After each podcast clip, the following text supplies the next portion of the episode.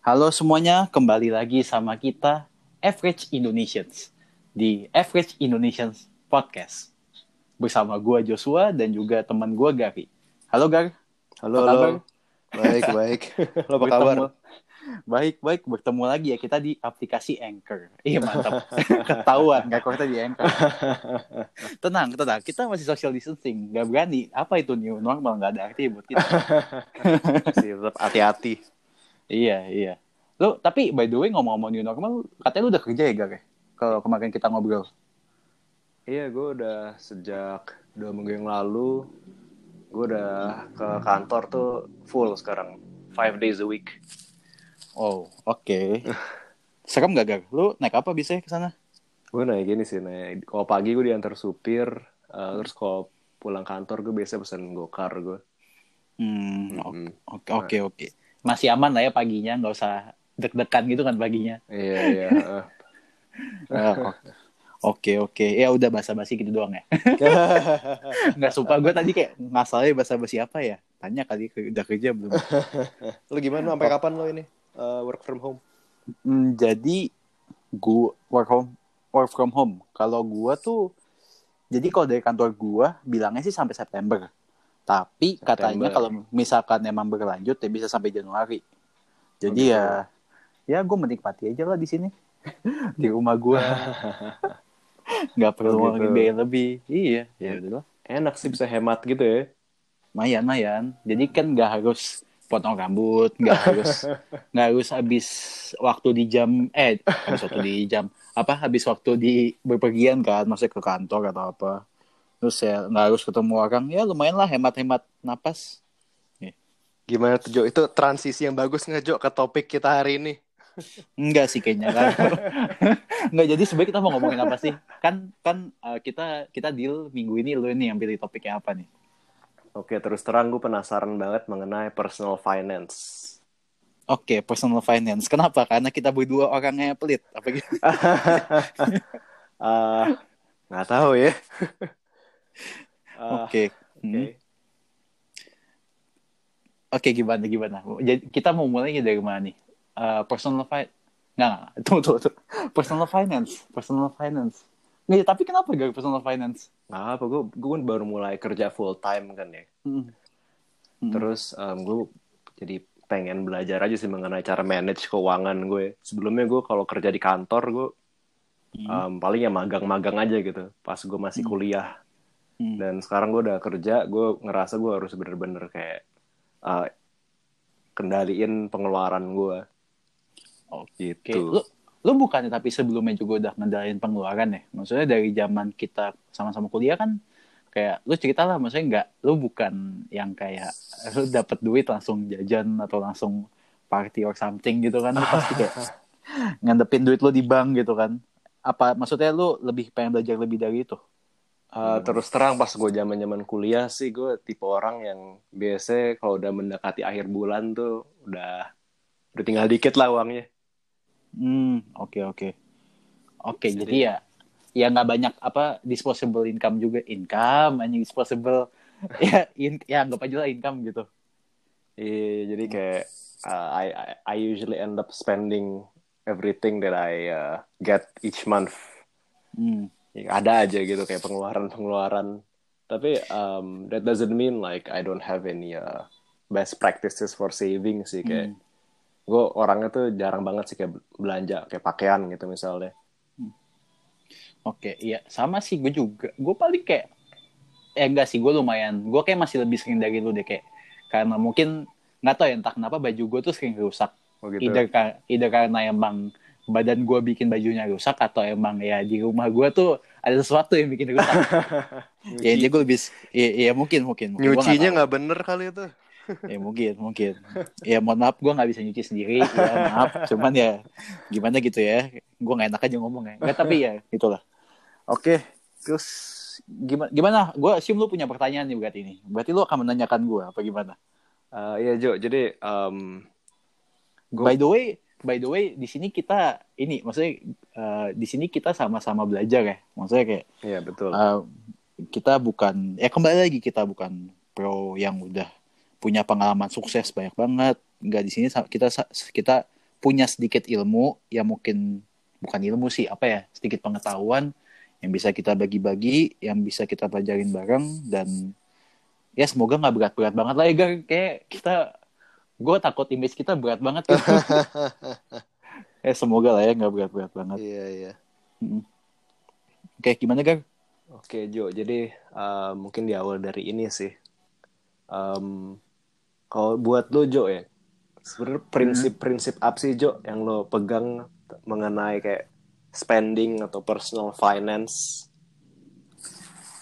Prinsip-prinsip yang gue pegang. Oke. Jadi, oh ya, sebelumnya buat apa ya? Gue takut orang nggak tahu gitu lah. Emang gue siapa gitu. Jadi, tapi ya, lo kenapa lo mau menanyakan tuh ke gue? Karena gue rasa lo lebih mengerti di topik ini dibandingin gue. Oke, jadi lo jadi lu membiarkan diri lu sendiri nanya gue dulu gitu sebelum nanti gue tanya. Oke. Oke. Bukan karena cuma gue doang kan yang bisa lo ajak ngomong di top di podcast. Oke. Apa ya? Prinsip gue enggak sih. Jadi kok enggak sih? Mungkin ada ya? Prinsip-prinsip enggak mungkin bukan hanya satu, cuman ya mungkin ada beberapa prinsip yang lu pegang. Oke. Jadi tuh gue tuh sebenarnya dari dulu emang orangnya tuh nggak suka banyak jajan.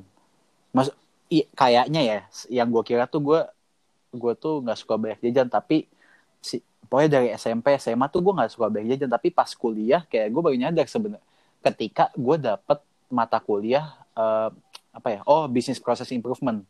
Nah jauh kan topiknya kan dari personal finance ke business process improvement. Iya, jadi dosen gue itu ada namanya Mbak Penny, nih shout out to Mbak Penny kalau misalnya ngedengerin, nih yang ngajarin gue personal finance. Jadi dia ngasih tugas ke kita, mahasiswanya itu tuh buat nge-track expense kita dalam sebulan.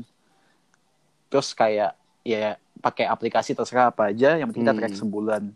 Dan di situ gue pertama kali mencoba nge-track yang serius. Karena sebelumnya gue emang udah gue sadar akan keuangan itu loh dari masuk kuliah, cuman gue emang nggak disiplin aja nge-track keuangan ya. Terus pas disuruh nge-track sama dia, kayak ketika ya gue masukin aja bener-bener setiap gue bayar makanan, gue lihat bonnya atau ya resip-resipnya pasti langsung gue masukin. Mau gue kan jadi kalau misalkan lu ada aplikasi tracker expense gitu kan, lu pasti ada kategori gitu-gitu. Nah itu ntar aja masukin, yang penting angkanya ada dulu. Ntar gue ingat lah malam-malam. Nah gue masukin, terus pas di akhir bulan gue recap, ternyata banyak banget expense gue. Dan itu ternyata tuh bukan jajan bukan beli-beli barang atau beli-beli hal-hal BM inilah, kayak baju atau mainan atau contohnya buku atau apa, tapi kayak lebih makanan. Makanya mungkin mendefinisikan lah kenapa badan gue kayak gini. Dan itu beneran terus kayak over expense banget. Ibaratnya tuh kayak ekspektasi gue tuh cuman 100, nih gue tiba-tiba 300 gitu kan, 3 kali lipat. Gue kayak iya, dan ternyata tuh itu gue kira tuh penyebabnya tuh hal-hal yang harus gede banget, kayak misalnya beli baju atau nggak beli fashion. Pokoknya gue lumayan gue lumayan bukan melek fashion aja, jijik banget.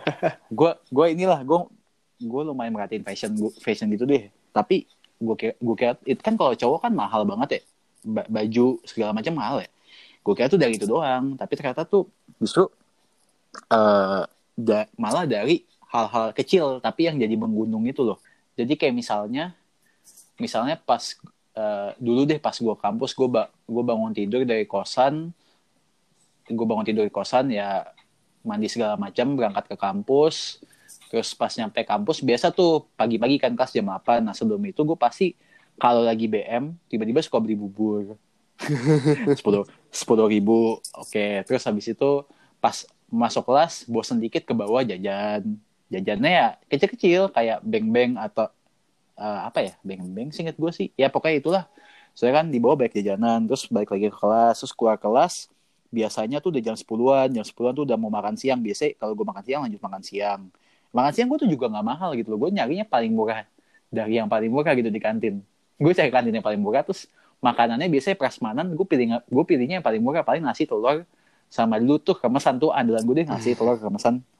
pokoknya kayak cuma 8.000, tapi habis itu ntar ada jajannya lagi. Ya kayak gitu-gitu aja, tiba kayak banyak banget jajanan yang gue nggak sadar gue ini gitu gue beli. Terus akhirnya pokoknya setelah ya gue tahu itu semua penyebabnya, ya gue nyadar prinsipnya satu, gue dalam personal finance tuh buat gue ya semua harus lu track. Maksudnya ya itu kan angka ya, personal finance tuh angka, maksudnya finance tuh angka kan. Dan gue merasa ketika gue tahu angka gue tuh angkanya tuh sebenarnya berapa, dan ternyata tuh beda jauh dari ekspektasi gue, atau lebih baik jauh daripada ekspektasi gue, itu memotivasi kita gitu. Yang gue, soalnya gue habis itu benar-benar gue langsung cut expense gue benar-benar langsung apa ya, gue tahu gitu di kepala gue tiap hari tuh budget gue berapa gitu. Sebelumnya iya tahu, cuman kayak gue nggak seserius itu, karena gue tahu gue bisa lah nih, gue apa ya, gue meyakini diri gue self controlnya cukup baik, tapi ternyata enggak. Ya udah, jadi itu pertama yang penting semuanya ke track, dan kalau bisa punya budget per hari. Lu ya, prinsipnya di track. Lu nge-tracknya gimana Jo? Pakai itu apa? Itu pakai aplikasi expense tracker itu. Jadi kalau dulu expense tuh gue pakai kalau dulu itu gue pakainya tuh Money Lover. Terus gue sempat ganti lagi juga ke Wally. Terus nih sekarang gue apa ya? Oh ya, gue balik lagi ke Money Lover. Soalnya interface-nya lebih enak sih kalau menurut gue. Dan dia bisa diekspor ke Excel juga kalau lo mau niat. Oh, enak sih. Tapi gue nggak pernah jujur. Walaupun gue juga ada, tapi di Excel sheet lagi buat kayak monthly financial statement gue lah. Tapi nggak se complicated itu sih. Cuman kayak yang penting gue tahu ada expense lain daily yang di daily lives gue apa aja gitu. Misalkan kayak gue beli barang atau gue invest kemana kan, at least cash flow-nya harus ketahuan kan. Iya, yeah, iya. Yeah. Gitu. Itu sih gue kalau soal tracking ya. Terus kalau apa ya, gue prinsip lain ya, kan lo nggak minta cuma satu kan. Ya, sebanyak-banyaknya Jo. Cuman gue jadi ingat ini juga sih Jo, kalau nggak salah lo sempet bilang ke gue masih inget sih kayak katanya bokap lo kalau nggak salah kayak duit itu jangan buat dihabisin. Itu lumayan ngena sih ke gue, soalnya kayak gue dulu zaman-zaman kuliah kayak sering banget gitu mindsetnya kayak gue ada duit segini buat dihabisin gitu. Iya. Iya jadi. Iya. Jadi ini apa namanya? Iya benar-benar. Jadi bokap gue tuh dulu ngomong kayak, pokoknya ini waktu itu gue lagi di mobil berdua sama dia. Kalau nggak salah tuh lagi di tol dalam kota, gue lagi nyetirin dia kemana gitu. Terus dia ngomong, Jo, nanti kalau misalkan kamu udah sukses atau Jo, pokoknya kalau tahu nggak kamu sorry ini gue lupa banget. Gini Jo, bedanya orang kaya sama orang miskin tuh apa? Gue bingung. Apaan? Duitnya lebih banyak. Terus dibilang enggak, bukan duit lebih banyak. Tapi kalau orang kaya itu, dia tuh tahu.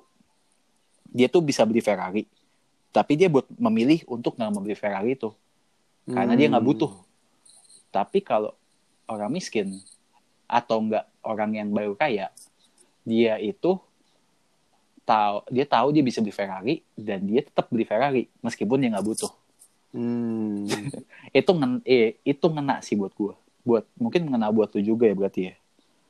Jadi, itu lumayan gue pegang sih. Soalnya apa ya? Soalnya tokoh-tokoh. Ya satu itu menurut gue tuh realistis, karena ya kehidupan kan sebenarnya kan yang penting kebutuhan kita kan. Yeah. Kalau kita menuhin semua yang nggak kita butuhin tapi yang dibutuhin nggak dipenuhi, misalkan kayak makan, minum, tempat tinggal, mau kita punya mobil kayak gimana kan nggak enak tidur di mobil. Tapi makan susah kan nggak enak kan. Yeah. Terus kayak apa? Mungkin karena idola gue tuh semuanya low profile. Steve Jobs. Gue juga sih. Warren Buffett. Terus Bill Gates. Kayak. Iya mana ada kan. Kayak orangnya sederhana. Yeah. Baju hitam. Kalau nggak biru tua. Yeah, yang frugal aja kan. Iya. Frugal living. Kayak gitu. Makanya gue. Itu salah satu quote yang ini juga sih. Thank you for reminding. Itu quotes yang ngena di gue banget juga sih. Itu jadi prinsip gue sih salah satunya. Makanya kayak gue setiap kali gue punya duit lebih ya ya jangan dibeliin yang macam-macam. Jangan langsung mau dihabisin secepatnya. Iya benar. Pasti hati-hati gitu. Mm-hmm. Terus ini prinsip gue yang lain adalah ini gue masih ngelanggar sering banget karena gue masih belum. Ini gue masih nggak menjalanin tapi nggak berhasil ngejalaninnya. Gue menjalani tapi nggak berhasil. Jadi gue dulu pernah baca buku dari Robert Kiyosaki. Ini kayak semua orang pasti yang denger ini mungkin pernah baca deh. Rich Dad Poor Dad. Ya. Jadi dulu gue baca juga tuh SMP. Ya, ya kan tuh kayak buku yang ngebuka mata semua orang gitu terhadap duit. Iya. Jadi dulu teman kuliah gue tuh ngenalin. Jadi ada teman kuliah gue ya. Dia tuh ngenalin gue ke buku ini. Dia bilang kayak, ini buku, lu baca deh buku ini. Nih buku tuh gak cuma tentang duit doang, tapi tentang membuka mata lo kan kehidupan sebenarnya gimana. Oh lebay banget kan. Apaan nih. Nggak, sumpah lebay banget dia ngomongnya. Gue kayak Oke, gue baca. Tapi bener kan, maksudnya kayak dia di situ ngasih tahu kayak sebenarnya tuh mirip-mirip yang bokap gue bilang kayak tapi ini lebih beda lagi sih. Enggak sih, beda-beda. Nevermind. Jadi di situ dia ceritain kalau misalkan lu tuh harus ngebeli segala sesuatu yang lu pengen dari keuntungan hasil investasi lu. Jadi di buku itu ada satu konsep yang ini gue inget banget. Jadi gue kan dulu anak IPA ya pas SMA. Wih. Terus gue belum pernah anak IPA. Itu gue nggak tahu tuh. Wih. Itu gue nggak tahu tuh bagus apa enggak tuh. Karena gue kuliah bisnis kan. Karena abis itu gue kuliah bisnis nggak nyambung. Nggak tahu tuh bagus apa enggak. Nah, jadi gue kan nggak pernah belajar akuntansi ya. Dari SMP pun gue juga nggak ada akuntansi. Terus gue juga di kuliah pas gue baca buku itu gue belum tahu akuntansi. Jadi di buku itu gue baru pertama kali tahu aset sama dengan liability plus equity. Itu gue baru tahu, literally baru tahu itu konsep kayak gitu di buku itu. Dan gue sangat terkejut terkejut. Maksudnya terkagum-kagum lah sama konsep itu. Jadi ya lo tuh harus mapping segala sesuatu di kehidupan lo tuh ya ke aset, either ke aset liability atau equity. Kayak misalkan dia kayak rumah yang sebenarnya orang kira semua tuh aset tapi itu sebetulnya liability. Yang kayak dia tuh define di buku itu liability itu semua hal yang akan menyebabkan lo harus mengeluarkan duit dari dompet lo gitu. Ya, no technically dompet tapi kayak misalkan ya kepemilikan lo lah. Pokoknya itu semua masuk ke liability dan jangan sampai kita tuh ngebangun liability tapi kita harus ngebangun equity. Equity itu apa? Equity itu yang segala sesuatu yang ngasihin kita duit. Ya contohnya ya kayak misalkan saham atau kepemilikan dalam bisnis atau surat utang atau gue nggak tahu sih, gue lupa dia bilang tanah atau enggak, tapi gue lupa. Kayak tanah enggak deh harusnya. Tapi walaupun gue setuju nggak setuju sih, cuman itu intinya. Jadi kalau misalkan kita pengen beli sesuatu yang kita pengen, kita harus beli dari hasil equity kita. Misalkan gue punya 10 juta, terus gue dapat return per tahun 10%, misalnya 100.000. Ya kalau misalkan gue pengen beli barang yang harga 100.000, yang gue pengen misalkan gue pengen beli baju deh harga 100.000, baju polosan gitu kan, gue suka banget baju polosan kan. Yeah. Nah ya udah belinya harus dari interest, kalau bisa harus dari interest. Ya kalau buat gue sih kalau bisa, tapi kalau dari itu ya harus dari interest kan. Kenapa? Karena biar ya kekayaan lo tuh terus tetap bertumbuh dan lo nggak ngabisin duit yang bisa bikin lo bisa ngasih lo passive income. Gitu. Dan gue sampai sekarang berusaha kayak gitu, misalkan kayak gue at least gue gini ya kan, maksudnya kita ketika kita dapat hasil dari equity itu kan mungkin ya duitnya nggak langsung di tangan kita lah, tapi gua itu berusaha ngeluarin duitnya at least nggak lebih dari hasil keuntungan yang gua dapetin itu. Tapi susah sih jujur, apalagi di saat-saat pandemi kayak gini. Susah, sumpah. Lu buka platform e-commerce atau lu misalkan main di Instagram, lu ngeliat post-post teman atau nggak lu punya teman yang emang doyan ngasih lu barang-barang bagus, ah udah susah banget jujur. Sebagai manusia itu susah, nggak bohong. Buat yang tahu gue nggak pernah beli apa-apa, nggak, gue beli banyak hal tapi kecil-kecil. Yeah. iman gue lemah soal ini. Itu jadi ini Jo ya, buy with your winnings. Iya. Don't use the jangan beli menggunakan pokoknya ya. Betul, betul. Itu penting sih menurut gue, karena banyak banget ya, enggak sih, bahkan yang invest aja masih dikit kan. Maksudnya dari teman-teman kita juga, kayak teman-teman SMA kuliah, ya SMA kita nih, maksudnya juga nggak banyak, belum banyak kan yang invest. Ya, semoga nih yang ada orang mulai kepo investnya tuh kemana aja kan, siapa tahu jadi kalian bisa better off juga. Ya. Abis itu apa lagi ya? Gue prinsip gue ini sih. Ini gue belajar dari financial advisor yang gue follow dan gue sempat pakai jasanya. Iya, gimana tuh? Ini nih yang gue penasaran nih. Gimana Jo, lo dapat ilmu apa nih dari financial advisor ini Jo? Oke. Ini sebenarnya konsepnya simple. Ini simple dan ini berguna menurut gue yang buat orang yang kayak gue gini, yang kebanyakan dapat info soal investing gitu. Maksudnya kebanyakan nyari info tentang investing. Jadi kadang kita lupa gitu. Kalau misalnya kita misalnya punya 100 juta nih, Gar. Oh, baik banget 100 juta. Iya deh, nggak apa deh. Kayak masih mungkin kalau kita kerja kan. Zaman sekarang dapat segitu 2 tahun bisa lah. Bisa. Kayak bisa lah. Misalnya kita punya 100 juta. Tabungan ya. Kita kan pengennya, ya kita kalau bisa ya, kita invest semua biar kita dapat returnnya sebesar-besarnya kan. Ya misalkan ya ada invest opportunity buat invest di sesuatu yang returnnya 20%, ya yang ngasih berarti otomatis ngasihin 20 juta kan per tahun. Ya kenapa enggak diinvest semua gitu kan. Tapi ternyata ya jangan lu apa kita tuh enggak boleh. Gue diajarin sama advisor ini, ya jangan lupa lu tuh masih hidup juga gitu loh. Ketika lu invest semua yang lu punya kan otomatis lu nggak punya pegangan cash lagi. Jadi kalau misalnya hidup lu kenapa-napa, contohnya kayak pandemi ini misalkan amit-amit kayak contohnya di layoff gitu, kan lu nggak punya penghasilan nih. Lu nggak punya penghasilan, lu mau hidupin dari mana? Anggaplah lu udah nggak dapet duit dari orang tua lagi, atau lu emang lu anak rantau dan harus hidup sendiri. Lu mau hidup dari mana? Kalau kita invest semuanya, jadi yang gue pelajari adalah utamakan dana darurat sebelum berinvestasi. Karena kalau kenapa nggak investasi, kan investasi juga ada yang liquid. Gini, gue pernah kayak gitu. Ini pengalaman pribadi, gue pernah kayak gitu. Dan gue bukan butuh duit sih, tapi pengen aja gitu punya cash.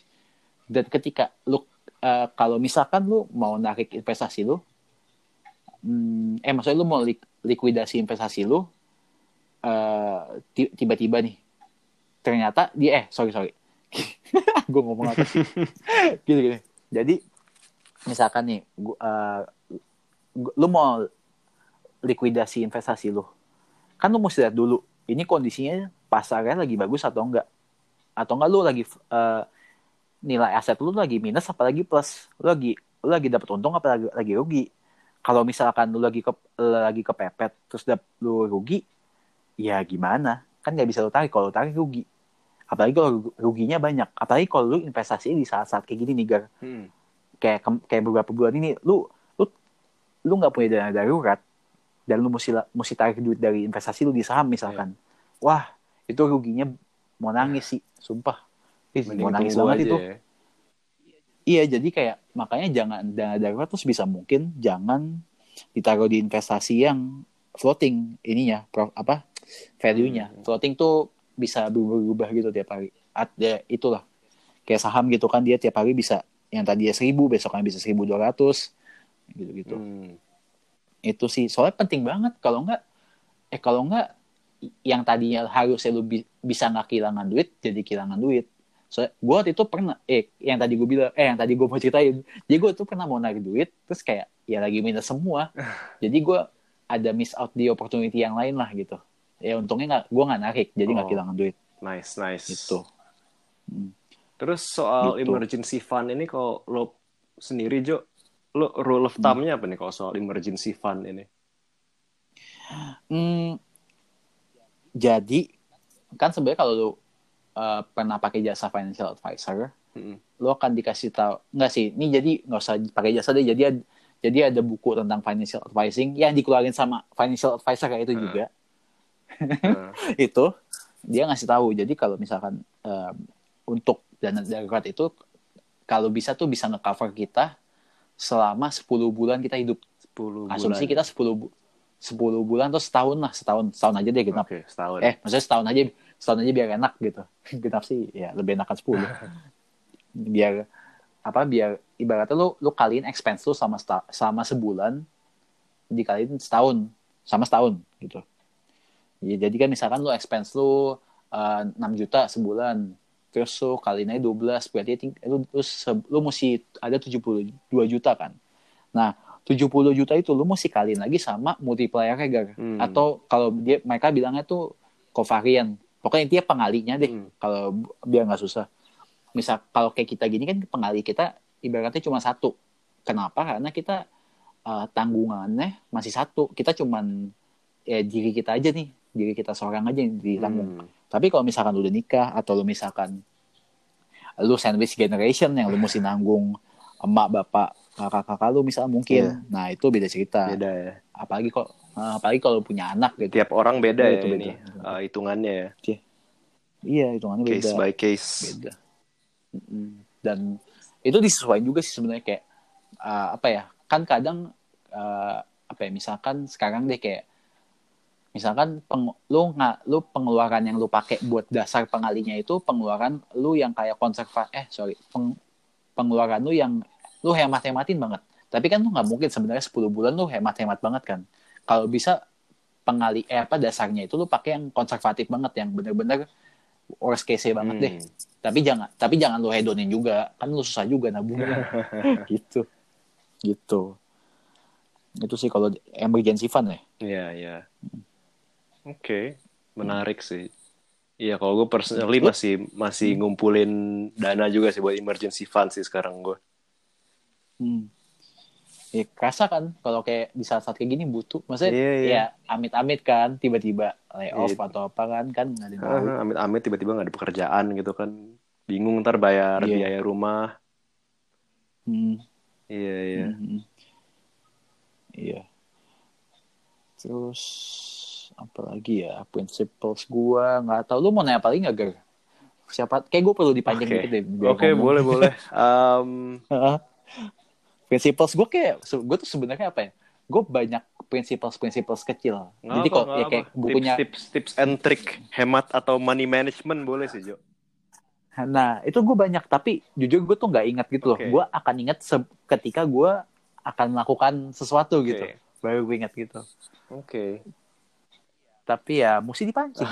Gue santai. Emang orangnya suka dipancing. Gimana? Mungkin gantian Jo, lo ada yang mau nanya tentang gue nggak? Yang gue pasaran kayak lo kan interest sama kayak gini nih.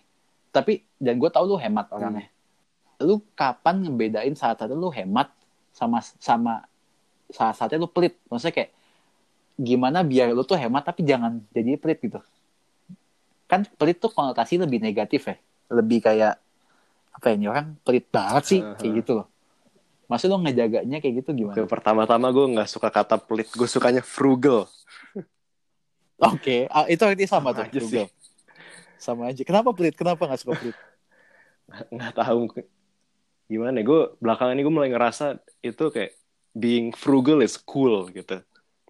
Kayak gue kayak beberapa belakangan ini kayak suka nonton kayak YouTube-nya ini Stefan Graham. Jadi dia kayak YouTuber and real estate investor. Terus kayak dia banyak ngasih tips-tips buat hemat gitu. Stefan Graham. Terus kayak sejak itu gue mulai ngerasa kayak I think it's okay to be frugal gitu. Dan kenapa gue percaya kayak buat pentingnya buat hemat-hemat, soal gue ngerasa kayak ups and downs-nya kayak life gitu, kayak I mean, lo juga pernah ngerasain kan Jo, kayak naik turunnya ekonomi gitu, naik turunnya ekonomian keluarga gitu. Iya. Jadi gue ngerasa kayak daripada gue kayak misalnya income gue naik, lifestyle gue naik, terus kayak tiba-tiba misalnya suatu hari lifestyle income gue turun gitu, pasti kayak pusing gitu menurut gue. Jadi mendingan gue prepare aja gitu, lifestyle gue nggak sebisa mungkin ya nggak terlalu ngikutin income gue gitu. Jadi like I believe in like just living like frugally gitu, secukupnya aja. secukupnya aja biar ntar kita kalau maksudnya kalau ekonomi naik kita nggak usah ngejas, turun juga kita udah below the line. Iya, udah biasa kita. Iya, berarti dalam kata lain males gitu ya. Maksudnya kayak males tapi untuk lebih baik gitu kan. Jadi kayak biar nggak apa ya, kaget gitu. Mm-hmm. Itu sih paham, yang kayak salah satu prinsip yang gue pegang. Tapi gini, salah satu bukan pain sih, tapi kayak yang bikin males kalau lu jadi orang hemat itu adalah ketika lu ketemu orang-orang, maksudnya ketemu temen-temen lu harus sosialisasi. Kan nggak semuanya gratis kan lu butuh ngeluarin duit. Kalau lu misalkan ke tempat coffee shop yang terkenal, lu duitnya kan keluarnya banyak. Atau nggak lu mesti ke ke tempat nongkrong bar gitu misalkan, atau nightclub atau apa, kan nggak murah juga gitu. Nah, lu gimana tuh kalau di situasi kayak gitu? Terus terang sih kalau misalnya,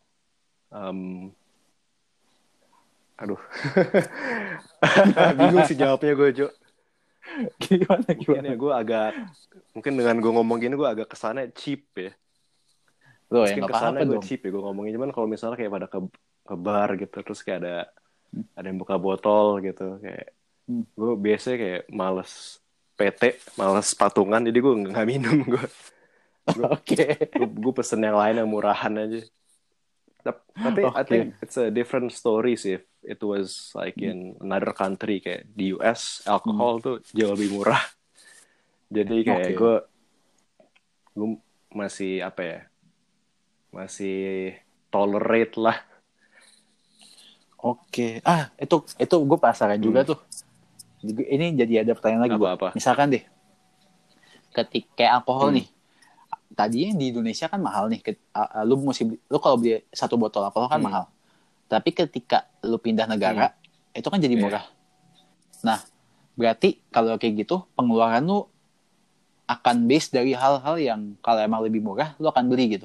Maksudnya kayak, berarti your expense tuh akan mengikuti negara lu berpindah juga dong. Maksudnya kan itu kan jadi lebih maksudnya kan kebutuhan lo, bukan kebutuhan lo sih. Satu keinginan lo alkohol itu kan jadi lebih murah, berarti expense lu juga akan mengikuti gitu ketika lu ada di tempat yang emang bisa bikin itu lebih cheap lah gitu. Yeah. Menurut gue sih kan gue gara-gara kebiasaan di Amerika alkohol murah kan ya.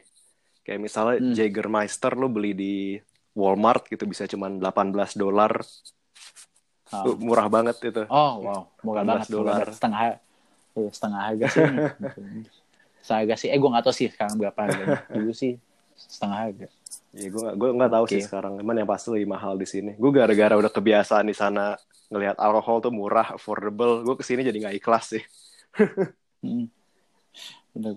Gini sih, kalau being frugal gue tuh setuju sih, maksudnya kayak kalau lu nggak minum, lu nggak mau minum, tapi lu di tempat itu jangan PT. Ya, fair aja sih. Soalnya kayak sebenarnya kita kan punya satu teman yang emang dia nggak minum, nggak ngerokok, nggak, ya pokoknya hidupnya lurus deh. Terus emang tapi dia ikut aja ke tempat-tempat kayak gitu, tapi ya nggak bayar apa. Dan dia bisa aja gaul, maksudnya bisa aja tetap sosialisasi kan, masih bisa. Tapi kadang yang susah tuh yang nggak bisa kita hindari ya peer pressure-nya sih, kadang kayak nggak rasa nggak enakannya itu lah. Iya benar sih. Situasi gitu. Mau segimanapun juga kita nggak peduli omongan orang, tapi kan kalau lagi di situasi itu ya beda lah. Agak beda. Iya nggak enak gitu. Iya.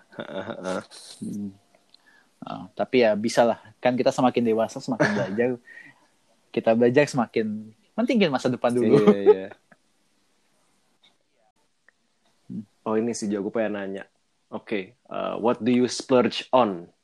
What do you splurge on? Ada hal-hal yang kayak lo agak tolerate gak lo buat spend? Ini pertanyaannya menarik banget karena gue sering banget melewati batas dalam hal ini. Jadi yang bakal gue spend mau duit gue kayak gimana pun, investasi ke diri sendiri. Iya. Investasi ke diri sendiri. Kenapa? Karena investasi ke diri sendiri itu menurut gua buat kita tuh returnnya sangat-sangat long term. Tapi emang kita harus investasi seawal mungkin kalau menurut gue. Karena resource yang kita punya sekarang itu yang paling penting dan yang paling bisa ngasih kita advantage itu waktu. Dan kalau kita bisa belajar itu lebih cepat, maksudnya kita bisa belajar lebih cepat, kita bisa mendapatkan ilmu-ilmu dan pengetahuan yang lebih banyak di waktu yang masih muda nih. Ini apa ya? Runway-nya masih panjang gitu buat kita terbang, ibarat pesawat terbang apa buat lepas landas itu bisa lebih bisa lebih panjang. Jadi nggak perlu baru jalan dikit langsung lepas landas gitu. Jadi kayak investasi ke diri sendiri itu yang bisa bikin kita terbang dan ngasih kita landasan yang lebih panjang gitu menurut gue. Itu sih kayak contohnya misalkan gue itu invest, gue selalu invest ke course-course yang bisa ngebantu gue. Ini kayak apa ya, misalkan kayak contoh gue ini nggak harus yang relate ke pekerjaan ya, karena gue kan penganut kayak ilmu tuh semua holistik ya, pasti semua tuh akan terkonek. Ilmu tuh dasarnya tuh cuma dasarnya dari manusia, dan manusia yang menciptakan pasti ilmu itu saling berhubungan satu sama lain. Kayak misalkan kayak kemarin gue sempat ada ngambil kelas menulisnya Mbak Dilestari, terus gue abis itu ada ngambil kelas-kelasnya tentang financial juga dari kayak contohnya gue pakai jasa financial advisor itu kan walaupun ngurusin keuangan gue, tapi kan gue juga belajar di situ. Terus gue apa lagi ya?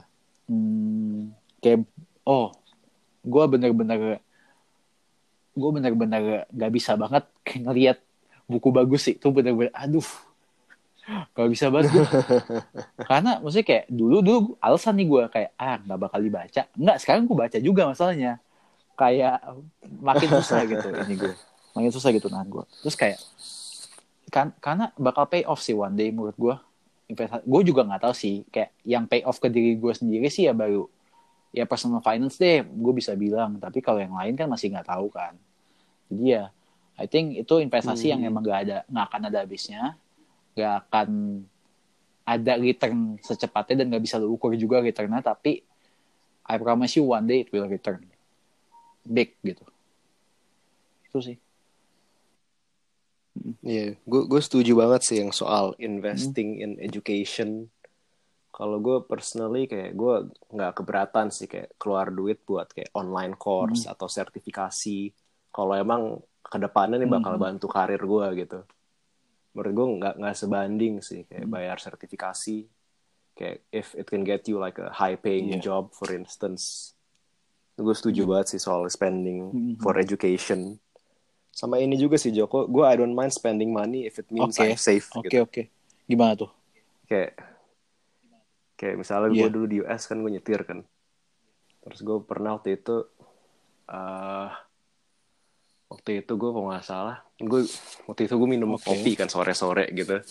Gue minum kopi sore-sore terus gue baru tidur lagi. Gak bisa tidur gue. Gue baru tidur lagi jam 11 pagi. Kenapa gue baru tidur jam segitu? Soalnya gue ada kelas pagi jam 8. Dan gue orangnya paling males kalau skip kelas. Gue males ngejarnya. Jadi gue udah ngantuk banget itu, gue akhirnya ke sekolah pun gue bawa mobil sih gue bawa mobil, cuman gue pulangnya gue kayak ngerasa kayak aduh kayak serem nih kalau gue nyetir nih, yaudah gue Uber aja deh. It's things like that sih yang menurut gue kayak nggak apa ya, it's okay to spend if it means you're gonna be safe. Oke, setuju sih gue setuju banget itu. Soalnya gue juga, jadi kan gue ada invest di salah satu peer-to-peer platform kan. Nah, dan dia tuh di situ ngasih fitur asuransi gitu. Jadi misalkan pinjaman lu gagal bayar, nah ada asuransi jadi sekitar 75% pinjaman lu tuh balik gitu. Nah, itu kan asuransinya kan tuh kayak misalkan itu untungnya tuh sekitar 10% kan. Nah, dia asuransinya tuh kayak bisa makan 1% sendiri. Lumayan dong 1% dong. Tapi kalau misalkan menurut gue ya daripada gue kehilangan gue bisa kehilangan lebih gede lagi daripada 1% itu, ya kenapa enggak gue pakai aja. Itu benar sih, itu prinsip invest. Itu juga prinsip investing yang gue anut sih. Benar-benar. Iya, jadi kayak hemat boleh, cuman ya jangan sampai segitunya juga sih. Jangan sampai membahayakan diri. Kayak lo mau hemat malah maksain lakukan kayak hal yang mungkin bahaya. Jangan gitu. Jadi kayak lo mau hemat tapi malah tiap hari makan Indomie kan. Ntar expense kesehatannya kan juga habis di akhir kan. Mas Bun. Iya, mungkin 30 years later ntar nggak tahu kan gimana. Makan Indomie mulu usus buntu, ya kan nggak lucu gitu kan. Tapi gue suka Indomie sih. Gue akuin banget. Gue setuju. Iya, kita nggak bisa deny Indomie itu enak banget. Oh, by the way tadi yang tentang investasi ke diri sendiri, ini aja sih. Gue mau sharing dikit aja. Jadi gue tuh sempat juga kayak pas zaman-zaman gue baru selesai kuliah kayaknya, gue tuh kan gimana ya, mau segimanapun juga edukasi, maksudnya edukasi. Nah sekarang kan kembali lagi itu semua kan bisnis juga ya, kan yang di belakang itu kan juga banyak orang-orang bisnis, maksudnya mereka juga mencari duit juga kan. Jangan sampai maksudnya dengan karena emang kita komitmen untuk invest ke diri sendiri, jangan sampai kita malah menjadikan itu entertainment kita gitu, entertainment yang emang educational content gitu. Maksudnya jangan sampai itu jadi fungsinya jadi educational, recreational education content aja gitu. Karena gue sempat ada kayak bener-bener apalagi anak Prasmu deh, anjir semua seminar disikat, ada speaker bagus dikit diambil.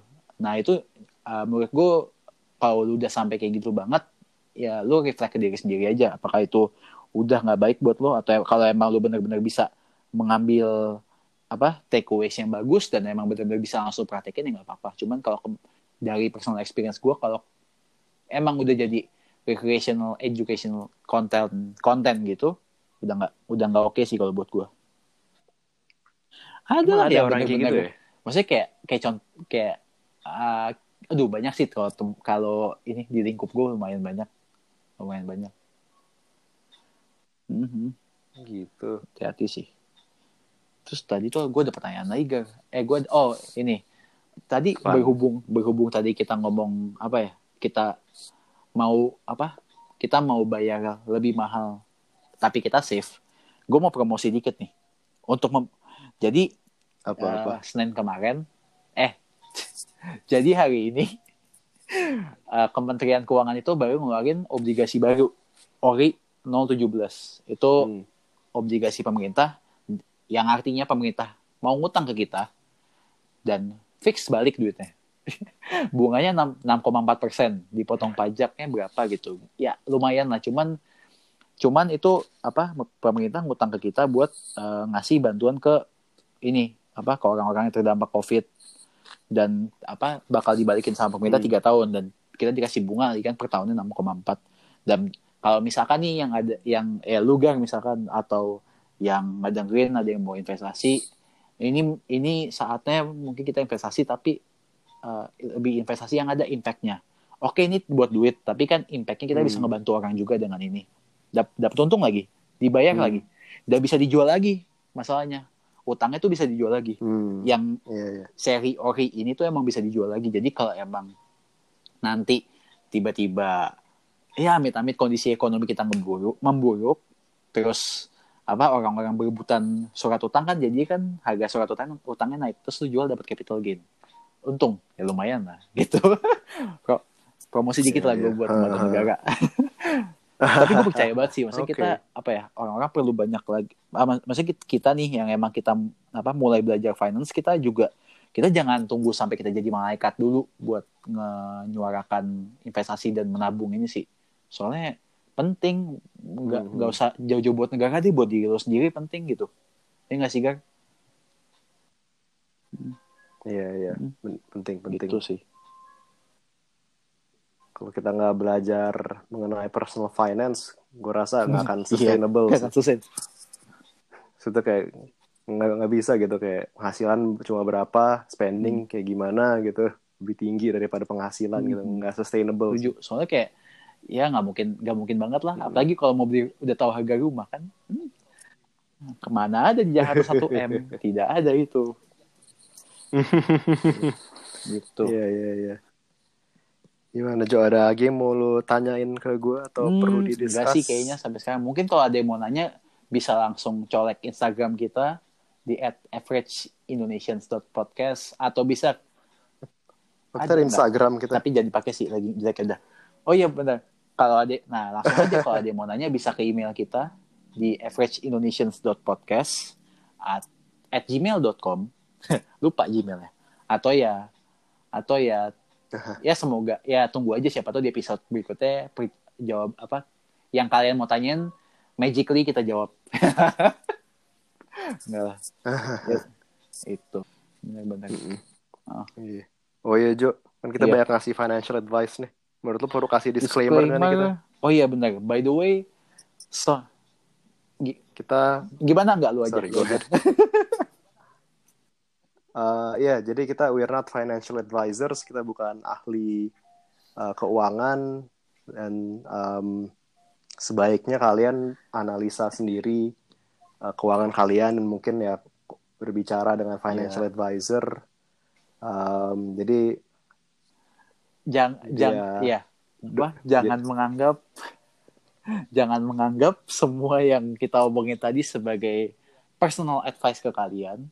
Ya advice sih jatuhnya. Cuman maksudnya jangan ambil analisis kita sebagai analisis kalian sendiri dan kalian ambil decision yang menyangkut finansial dengan itu. Terus kalian rugi. Karena kita nggak bertanggung jawab sama sekali untuk itu. Iya, jadi jangan diterima mentah-mentah juga.